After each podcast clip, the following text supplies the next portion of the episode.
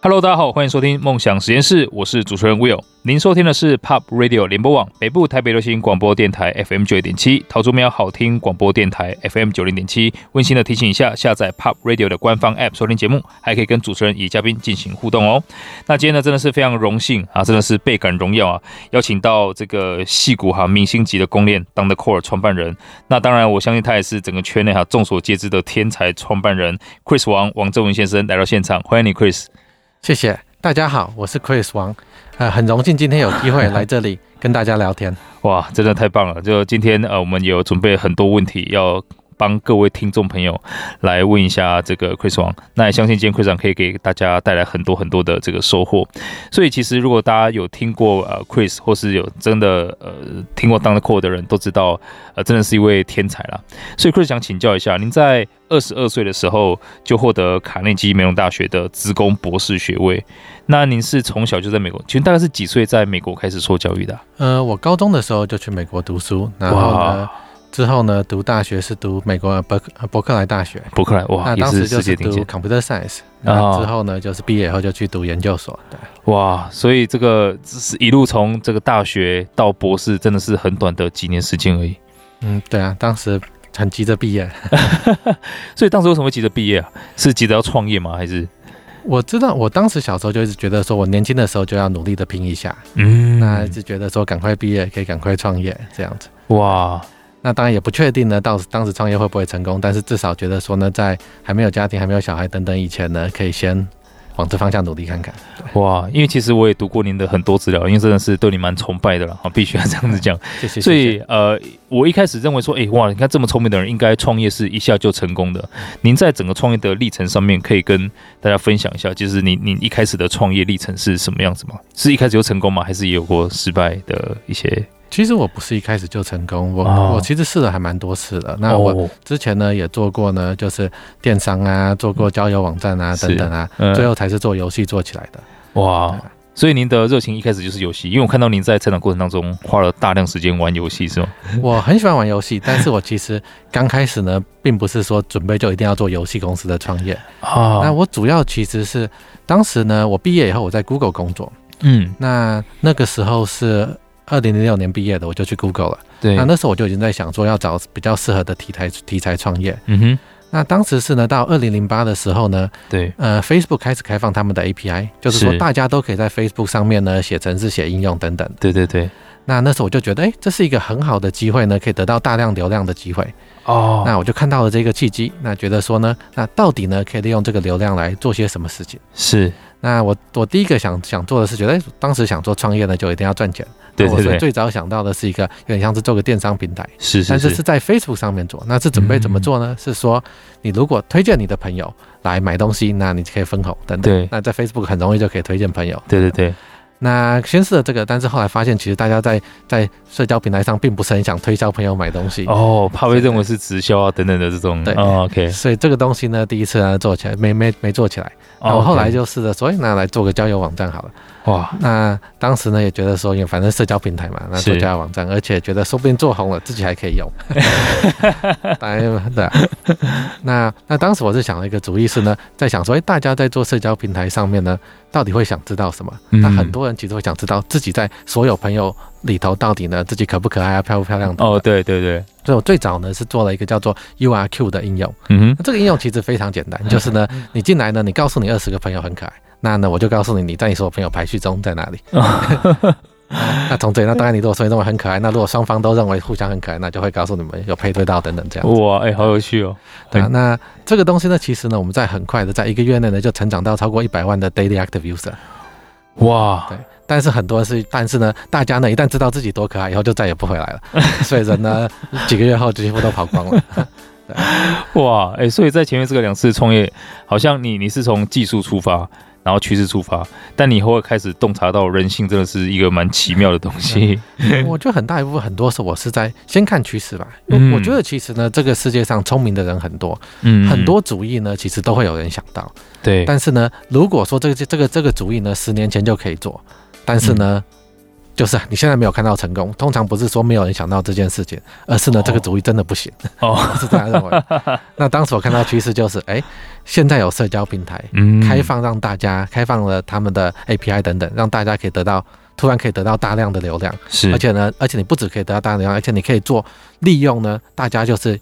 因为你 Facebook 你可以知道，所以你有每个人的朋友关系啊等等这些是这些资料对来做应用，所以我才会想到，哎，刚才做像什么推荐买东西啊，哦、或什么交友啊等等这些东西。对，哇，哎，所以其实在美国受教育，然后你又是蛮早就毕业，然后成为了博士，这是很厉害。你觉得这个这些历程啊，对你在后续创业思维上面会有什么跟别人不一样的地方吗？我觉得其实蛮不一样。我觉得其实像美国跟台湾教育呢，其实很不一样、嗯、哦。那在美国呢，很多时候教育比较开放，比较在意呢，像团队合作啊，甚至在上课时常常也会都是有各种报告啊等等，然后也会呢，很多时候并不是说。直接问你一个问题，就是像很多时候，即使像上历史课好了，也不是说问你说几年几月发生什么事哦，对对对，而是呢告诉你说，哎，你觉得呢？是不是这件事情到底是对是错？哦，哇，等等这种，就是比较多呢是思考性的问题。哇，对，所以这个在帮助你可能创业去理清那个问题啊，或想 solution 会有很大很大的这个帮助。对，会比较开放式，这个我觉得对创业是有帮助的。啊，当然我也不是说台湾的教育，但台湾教育有台湾教育的优点，就台台湾的教育呢，很多时候是。非常注重哎，到底这些知识等等的，嗯，所以台湾可以训练出非常非常好的工程师，啊，但是可能比较难训练出就是比较灵活思考的这一些，对，哦，我觉得是培养的技能不太一样。哦，了解哦，对对对，也是面向，所以大家也不要急着否定台湾的教教育体系，不用急的。哎，这样 Chris，您在博士毕业之后啊，就先进到您刚刚提到进到 Google，后面你也做了几次创业呃创业的尝试，到二十五岁创立了这个游戏 Playdom。那在二零一零年呢，哇，以这个非常高额的这个价格五点六亿，呃，让迪士尼收购。那当时是一个什么样的背景？可以跟我们分享一下吗？我当时其实呢，我后来是当然我做了呃电商啊、交友平台啊，最后是做游戏做起来的。嗯嗯嗯。那游戏我从小就很喜欢玩游戏，是对。那刚好呢，那时候二零零八那一阵子刚好呢，就是很多 Internet.com。很多公司呢开始出问题，因为当时的 dot-com bubble 等等。对对对对。那我们也很很很有幸运，很幸，我觉得很多时候当这些公司，反正大家呢更多人在家玩游戏，而且那是那一阵子，就二零零八到二零一零，就是刚好也 Facebook 上面各种游戏爆红，像不管是什么农场游戏啊、偷菜啊，什么我们也都做。啊，哇！然后我们很快的呢，在两年内呢，过到差不多五百个人左右。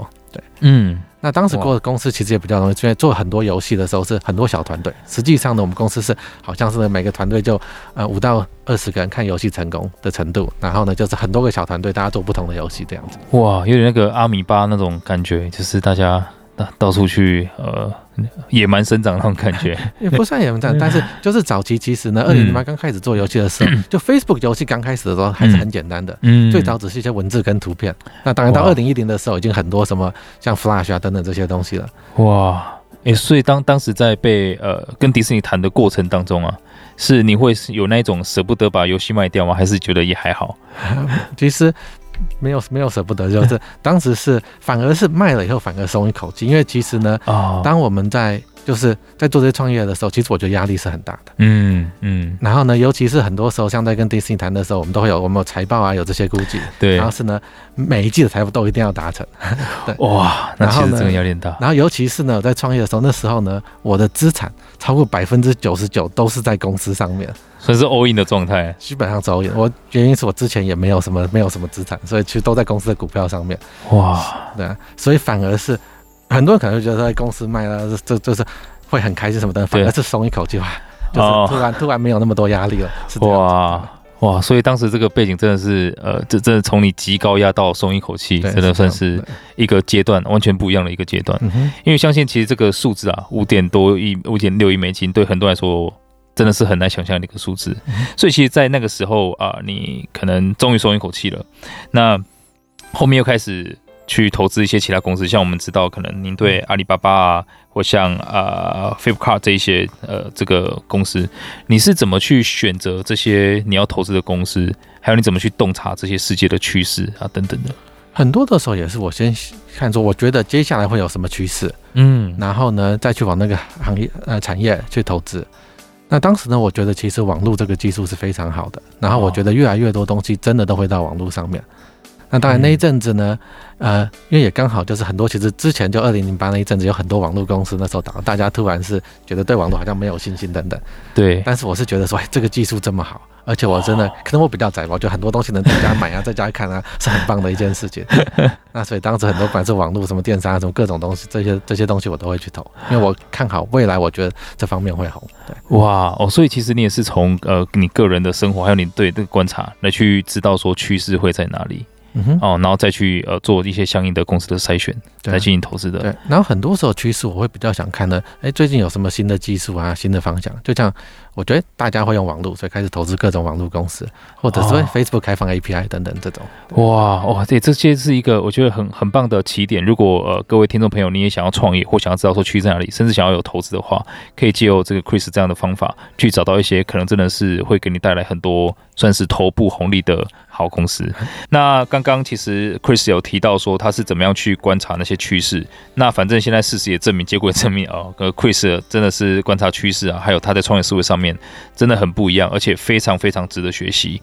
那也因为这样子啊，其实我相信大家更加好奇了。其实呃，Chris 你在当时把呃游戏公司卖掉之后，算是松了一口气，但也就是说，其实创业是压力很大的事情。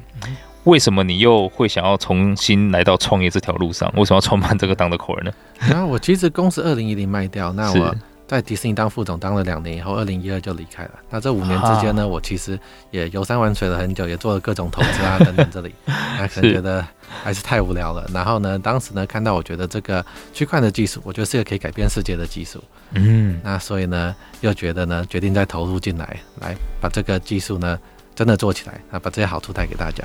哇，哎、欸，所以其实呃，您在上一次看到的这个算趋势啊，是呃网络，再是社交这些平台啊、呃，网络社交平台，然后接着你就看到这个区块链这样的这个技术，所以你才创办的 Thundercore 这样。那其实我也想去，我们也想要跟您请教一下，就是对于很多现在在台湾，可能大家真的领薪水的环境不是太好了。所以可能越来越多人有这些创业的想法。那对于有创业的想法的年轻人啊，或者是小朋友们，就是学生们，可能家长都会有很多很多的这种反对的意见啊，觉得还是要铁饭碗。所以对于您而言，你有什么建议来向这些创业想要创业的学生啊，或者是年轻朋友们说，或者是你觉得他们应该准备好什么样的心态来面对创业这件事情？我觉得很多时候创业是是主要是要勇于尝试吧，这样子。嗯，要勇于尝试。哦，对啊。然后呢？然后台湾其实创业的时候，我都会觉得，你如果要做一个东西，尽量越早接触到用户越好。其实我在台湾团队比较常看到有些人会遇到的问题是呢，他们可能就是哎很努力要把这个技术做得很好，但是呢却呢没有注意到市场的需求是什么。哦，那只会强烈建议你要做，说你可以做一个很简单的 POC，很多东西呢就先试一下，先让大家试玩或试用，然后呢看到底市场有没有这个需求。哦，所以就是也先有一个 MVP 的东西出来，然后后面赶快去市场就知道说怎么往哪个方向改。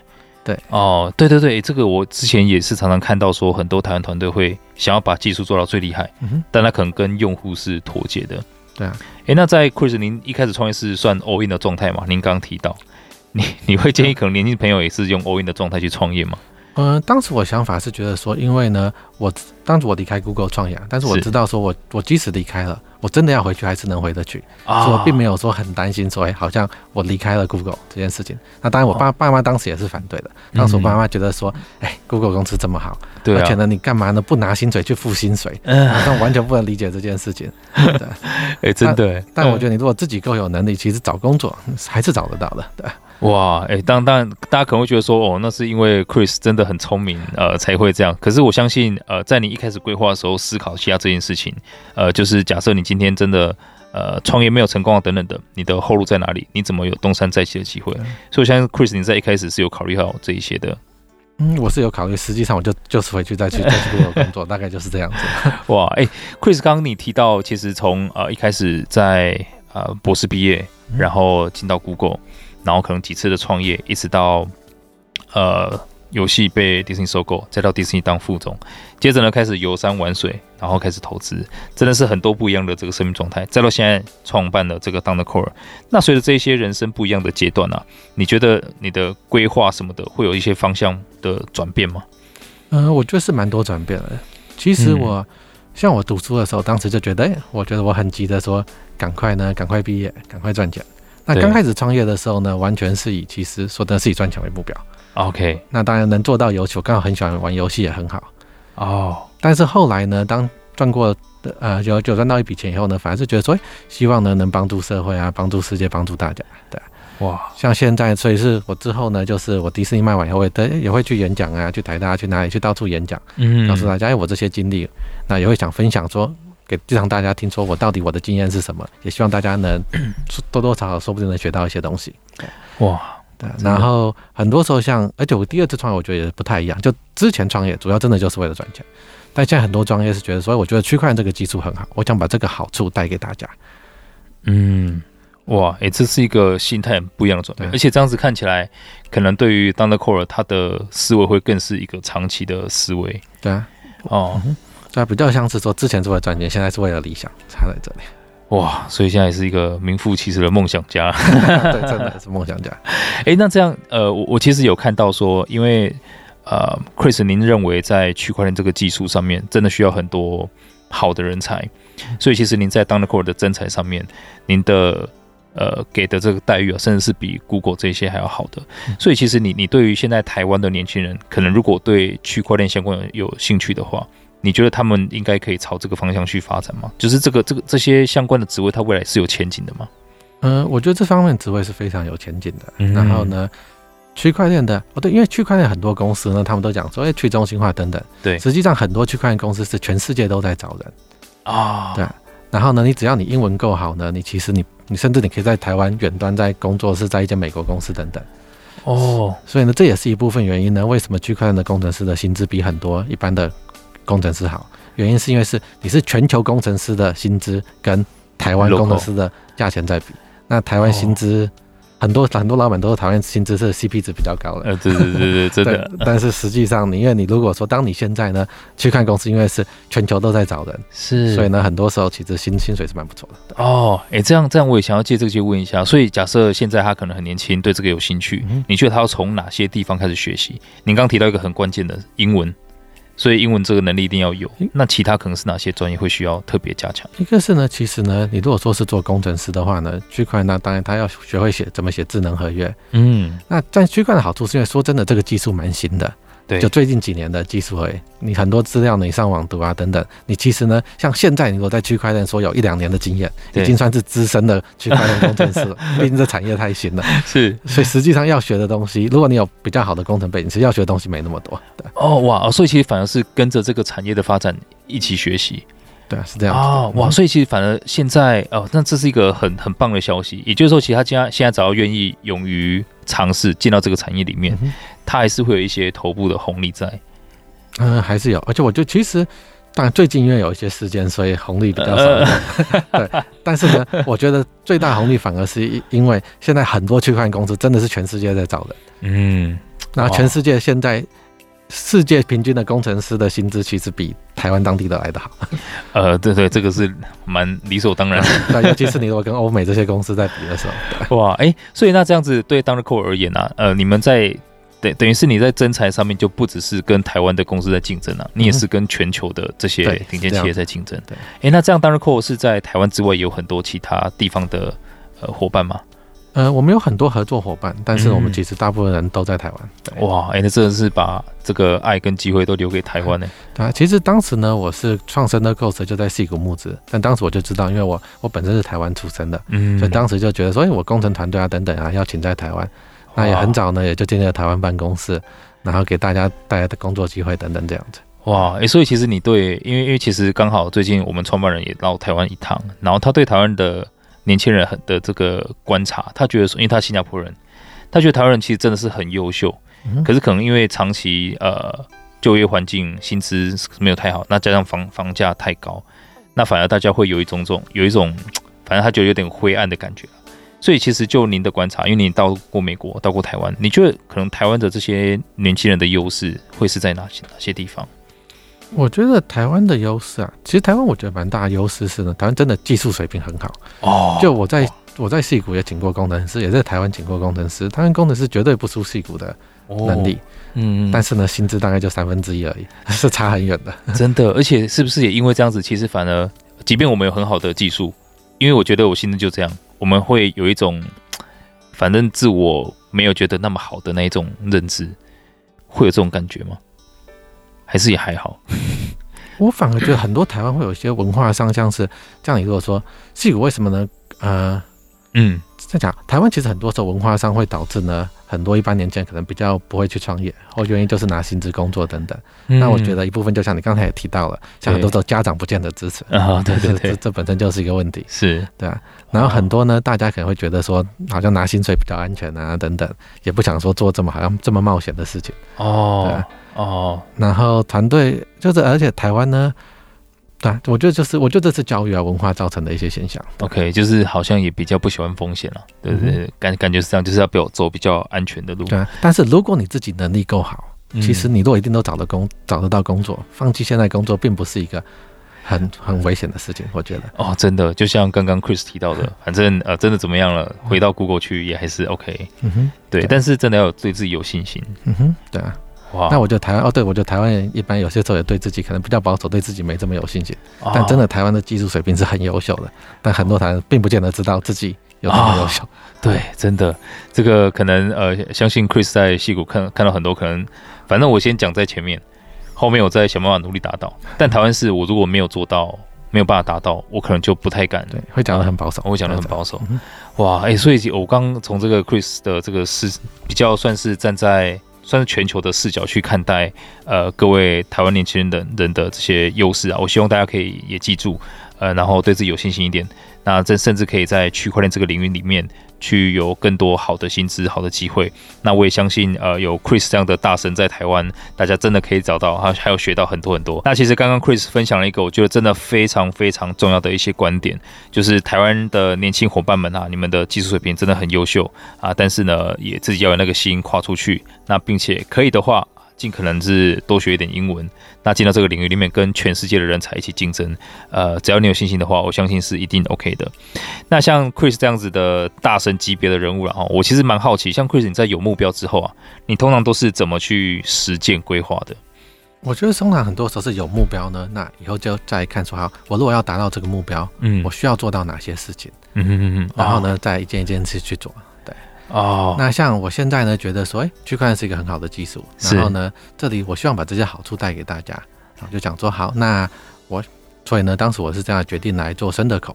嗯，那从深德口开始呢，我会觉得当时为什么大家没有用这个东西？对，其实最早的时候，当时我二零一七创创深德口的时候呢，对，我觉得最大的问题是呢，区块链这东西实在太贵太慢了。嗯，所以呢，就要先解决这个技术问题，有点像是呢，你可以想象区块链可以像是。我们做公链很像是在做网络这样子。对对对。那最早的时候呢，其实当网络太慢的时候，你也不可能有 YouTube 这种东西哦。对。是后来因为网络速度很快，大家才给大家都看影片啊等等。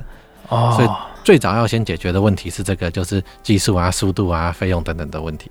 嗯。那这个问题，我觉得其实我们已经做到蛮蛮多，已经差不多解决了。对。那现在呢，反而问题是，我觉得很多区块东西太难使用，太难懂了。哦。那当然，我们也想要解决这个问题，那也就是说，有点像，哎，我有个目标，嗯，那到底呢？现在呢？哎，为什么这个这么好的技术没有普及化？那问题在哪里？那一个一个问题来解决。哇，哎，其实呃，我希望各位听众朋友可以跟我一样有一个觉察，就是可能我们听 Chris 这样讲，好像就是很很自然这样，就是有目标，然后看需要什么就去解决。可是我希望大家有一个觉察，就是我们常常看到的状况是，呃，比如说你有个目标，但你看到困难之后，你反而会开始想说，哦，啊，以前没有人做过。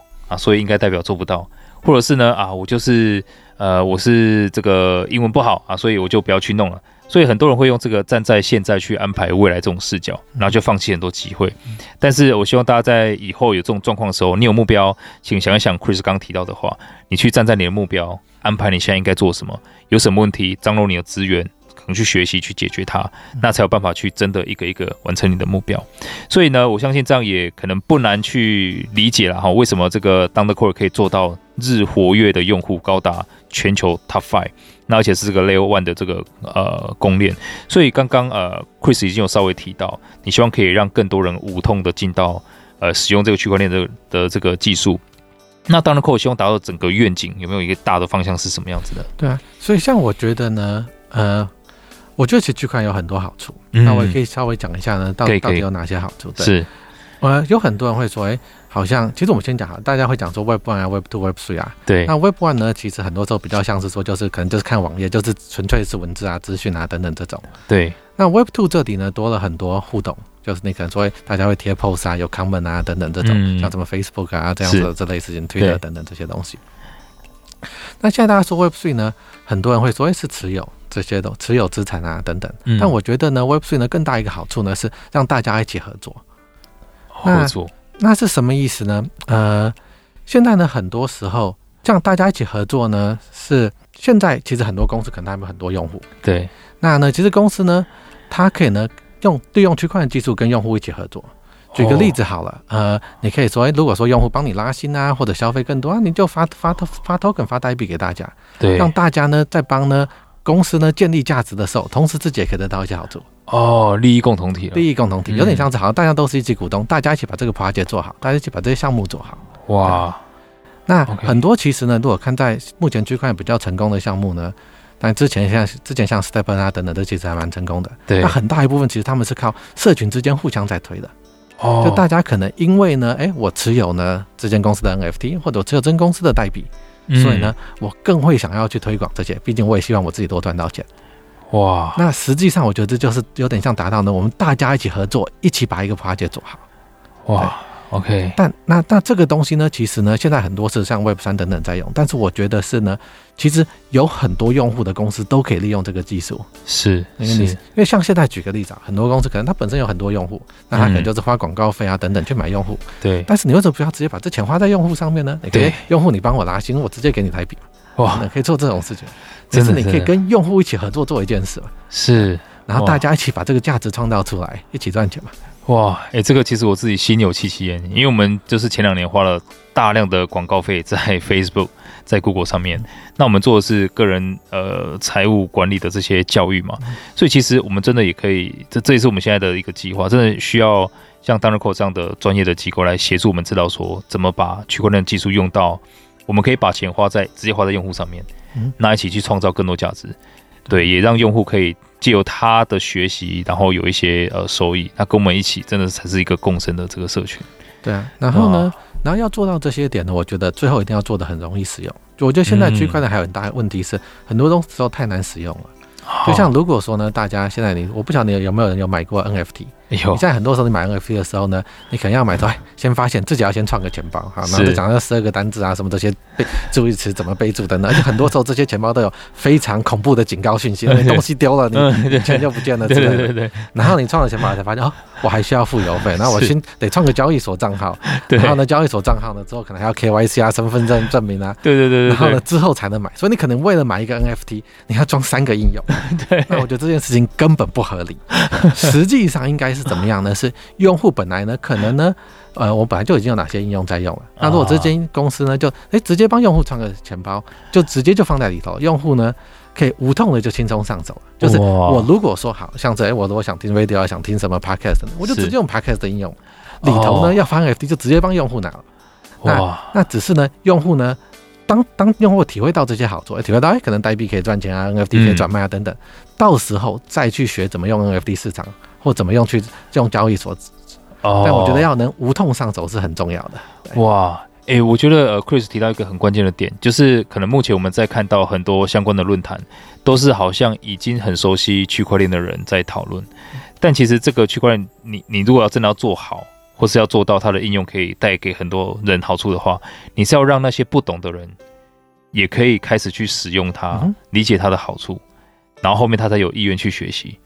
哇。对啊，是这样，而且其实我觉得现在呢还是很早期的阶段。嗯，就现在你都看，大部分在网络上的人还没有用，还不在用区块链上面的东西。对，就九十几趴的网络用户不在区块链上面。那那个我觉得才是真的大的机会。哇，那现在呢，真的很多应用，很多在做 Web 三的公司呢，就是专心在 focus 上这些已经会 Web 三的这些呃，就是早期使用的 early 这些 early adopter，是，但很容易这样的话一不小心错过，我觉得比较大的商机。哇，那我也可以举个例子嘛，像是，是呃，你如果看智能手机这个市场好了，对对对，最早其实呢，iPhone 其实现在很多人都用，但是早期他们并不是领先的。嗯，之前有什么 BlackBerry 啊、啊、Palm 啊等等，啊、对对对，还有那些，那那些因为早期的用户都是呢公司在用，是，所以可能他们就很注重早期的客群，那一直做出呢。更适合公司使用，就是商务的那些商务的使用，商务人去使用，对对。然后呢，导致呢完全忽略了到这个大众市场，是是。所以这 iPhone 出来就说，我就是要做一个让一般人可以使用的，哇，那样的手机呢，那真的 iPhone 就 capture 了大部分这个一般民众的市场，对，哇。但我觉得现在区块链，我我觉得也是很多人都在做做呢，就是。专门已经给已经会用的人在做，所以像你很多应用出来就觉得说，好像你有个什么 MetaMask 钱包，这些都是很自然的，但这些东西真的对一般民众是不自然的，很不自然，对，很不自然，对，连我都觉得很困难。对啊，所以我觉得是现在是有个有个机会的，而且呢，这九十几趴的用户还不在这上面，还没还不知道这些好处。对。哇，哎、欸，所以其实 Thundercore 也希望真的可以从从这个呃方向去着手。哎、嗯欸，那这样 Thundercore 可能已经开始也在也在跟一些啊。呃客户啊，或是一些 Web Two 的这些平台开始合作，可能开开始让他们的用户可以无痛使用这些、嗯、呃 NFT 或者是 Web 三的技术了。对啊，我们其实跟蛮多不同公司有在合作的。嗯，像举个例子，好像有很多人可能用 OurSong 啊，OurSong 呢，早期呢，大部分的 NFT 都是发在 ThunderCode 上面的。对，所以上面有可能很多什么台新银行有发 NFT 啊，哦、什么有贤书机什么等等啊，或者这些什么必胜客等，就很多就是用了他们的应用，然后呢。发了 NFT，那这些东西呢？你发 NFT 是需要在一个，尤其是这样，要在一个呃，需要有供电才能做。对对对，就你像是你 YouTube 要在网络上面，那、哦、我们供电就像网络这个东西。嗯、那我们也有跟什么黑加加合作，是是是，是也发了呢，围棋的等等 FT 啊，Membership 等等，也都是用我们的技术在做的。对哇，欸、所以其实我相信大家可能慢慢的，如果呃，你你在接触一些像黑黑加加课程，我也让我女儿去学围棋，所以呢，就是可能在我们的下一个世代。它真的会变成是一个跟我们现在使用网络一样自然的东西。对，嗯、对，因为呃，可能我相信在刚刚呃，Chris 提到 BlackBerry 啊，黑莓机还有 iPhone 这个市场的区隔，也是跟当年的网络一样。当年网络科技公司大家觉得说，这应应该是很呃工程啊科技方面的人才会去使用。可你现在一般大众真的对网络，我都不用知道 protocol 怎么写，我就会使用网络了。嗯、所以它其实也是一个这样的趋势。那相信在可能真的几年之后啊，这个区块链会像现在的网际网络一样，大家都在用，可能我都不知道怎么去使用它，但是我就会很自然的把它融入到我们的生活里面。啊、我觉得是很自然融入到生活里面，而且真的你不需要去懂这个技术，就是像你现在大家真的不知道说网络到底是资料是怎么传输的。对对对对，那我就是用网络嘛。对对对。那之后我觉得区块链也会是这样子。哇，天哪！所以呃，如果到时候是区块链的世界变这样，你你觉得？对于未来的世界会有什么样，就是跟现在完全不一样的地方吗？这个冲击我觉得好像蛮大的。嗯，哦，我觉得其实很大一个不同是，现在呢，很多时候是公司就一堆公司可能还有很多用户，嗯，那他很多时候用户呢是说好，他可能找找 Facebook 要找各种 marketing agents 等等去推广给用户，对，但以后呢可以是直接让用户合作，跟用户合作，让用户去拉用户进来。哇，那我觉得这是很不一样的模式。诶，那这样是不是也代表说啊，我们刚提到那些公司啊，会有某些公司就要是慢慢的，他要去做很多的转变？我觉得对啊，公司会需要跟着时代跟着转变嘛。像 Facebook 他也说，哎、哦，我现在要做 Meta 做 Meta 做什么？对哦，那很多这些当新的技术出来的时候，旧的公司不跟着转变，就会被淘汰掉。哦，这真的是所谓的破坏式创新。对，嗯哼，哦，对对对。这个这个这，我刚从呃 Chris 的分享，Chris 真的用很直白、很简单的方式啊，跟大家解释了区块链未来的应用会有多么的恐怖。那其实我也要推荐大家，真的可以到 Thundercore 的网站上面去看一看。那甚至呢，因为现在这个技术也是算蛮早期的。刚刚 Chris 提到说，如果你在这个领域当工程师两年，算很资深了啊，所以呢，呃，现在开始学习真的不算晚。那再来加上呃，在上一段我们也提到，在这个领域里面有很多很多相关的工作机会。然后是很有前景的，而且是跟全球的人才一起竞争，所以呃，不不管在什么样的角度来看呢、呃，真的这个领域很值得大家去投入。那加上就是台湾有 Chris 这样的大神在，我相信呃，真的我们在一个很好的环境里面去学习。那也想问一下 Chris，因为你毕竟是在美国发迹的。你目前回来台湾一七一八年创立了 thundercore，你接下来会有就是可能回到美国的这个打算吗？嗯、呃，没有。我其实我这阵子回来以后呢，我很喜欢台湾，而且我爸妈家人也都在台湾啊，我也想多帮帮台湾的创业家、台湾的年轻人等等。哇，所以基本上都会留在台湾，然后也会希望有机会能像多多上节目啊、多演讲、多分享我的。经验让大家知道，也给大家多一些学习的机会。哇，太棒了，太棒了！那那其实呃，那 Chris Chris，你觉你觉得像在区块链领域或像 Web 三这个领域里面，呃，接下来的创业，我们刚提到工作机会是很多，呃，全球，你觉得创业的机会也会更多吗？我觉得创业的机会也会多。我觉得很多时候呢，当一个领域变红呢、变普及化、变广的时候，其实会有很多不同的商机的。啊、哦，那很容易呢，就跟着这个市场啊，或跟着这个机会一起成长。哇，所以呃，如果大家希望可以抓到这些商机，我相信从现在就开始去进行学习是非常非常重要的。就像刚刚 Chris 一一再提到的，你一开始网络慢，不会有 YouTube 这些东西出现，但一旦你网络快起来了，这些基础建设好了，那么会很多应用是你现在可能没办法想象得到的。那重点就是你要保持学习，那不断的去观察，而且是用全球的视角去看，因为毕竟在区块链的。呃，世界里面，我相信应该是更会没有国界的一个状态啊。那可能就算你不知道干嘛的话，先开始学英文吧。学英文学智能合约的，呃，学智能合约，哇，太好了，太好了。好，那这边也要工商时间呃一下哈，就是在十二月四号呢，呃，我们 V 呃会在这个福华国际文教会馆举办一个关于 Web 三啊这个。跨纪元投资的一个论坛，那其实当天啊，thundercore 的 Jerry 啊也会来到现场进行很多的分享。我相信呢，在那一个场合里面，你们可以学到更多啊，并且呢，也可以借由这样的一个机会，让自己开始去学习区块链，开始去呃这个进到元宇宙的世界里面。因为目前呢、我们呃都知道，真的很多的呃专家们，他们都是专注在所谓。呃，这个元宇宙的那个专业的领域里面，那比较少是放到大众去普及的。那我们呢，还有像 thundercore，我们都是一直希望可以让更多的一般大众也可以接触到这一些无痛的接轨。那今天呢，再次的感谢 Chris 老乡，谢谢你，Chris。嗯，谢谢，谢谢你的邀请。哇，谢谢。那之后大家可以多多关注 Chris 啊，他会有很多呃不一样的领域的这些分享，包含创业啊，包含可能技术啊。包含对于年轻人的这些呃看法等等的，那如果你有在各场看到 Chris 的话，也就去打个招呼。OK，好，那如果大家对今天的主题有任何想法，欢迎到 Pop Radio 的官方 App 上面留言。那如果听众朋友们想要跟我啊，或者是跟我们的这个嘉宾们有更多交流，或想要重温今天的精彩内容，欢迎在脸书上面搜寻 Will Be Good，追踪我，我会把今天的精彩内容上传，让大家可以重复收听哦。那下个小时呢，请继续锁定 Pop 国际线欧美航班，下周六下午四点，我们空中再会啦！今天再次的感谢 Chris 聊先生，谢谢你，Chris，谢谢，谢谢大家，拜拜。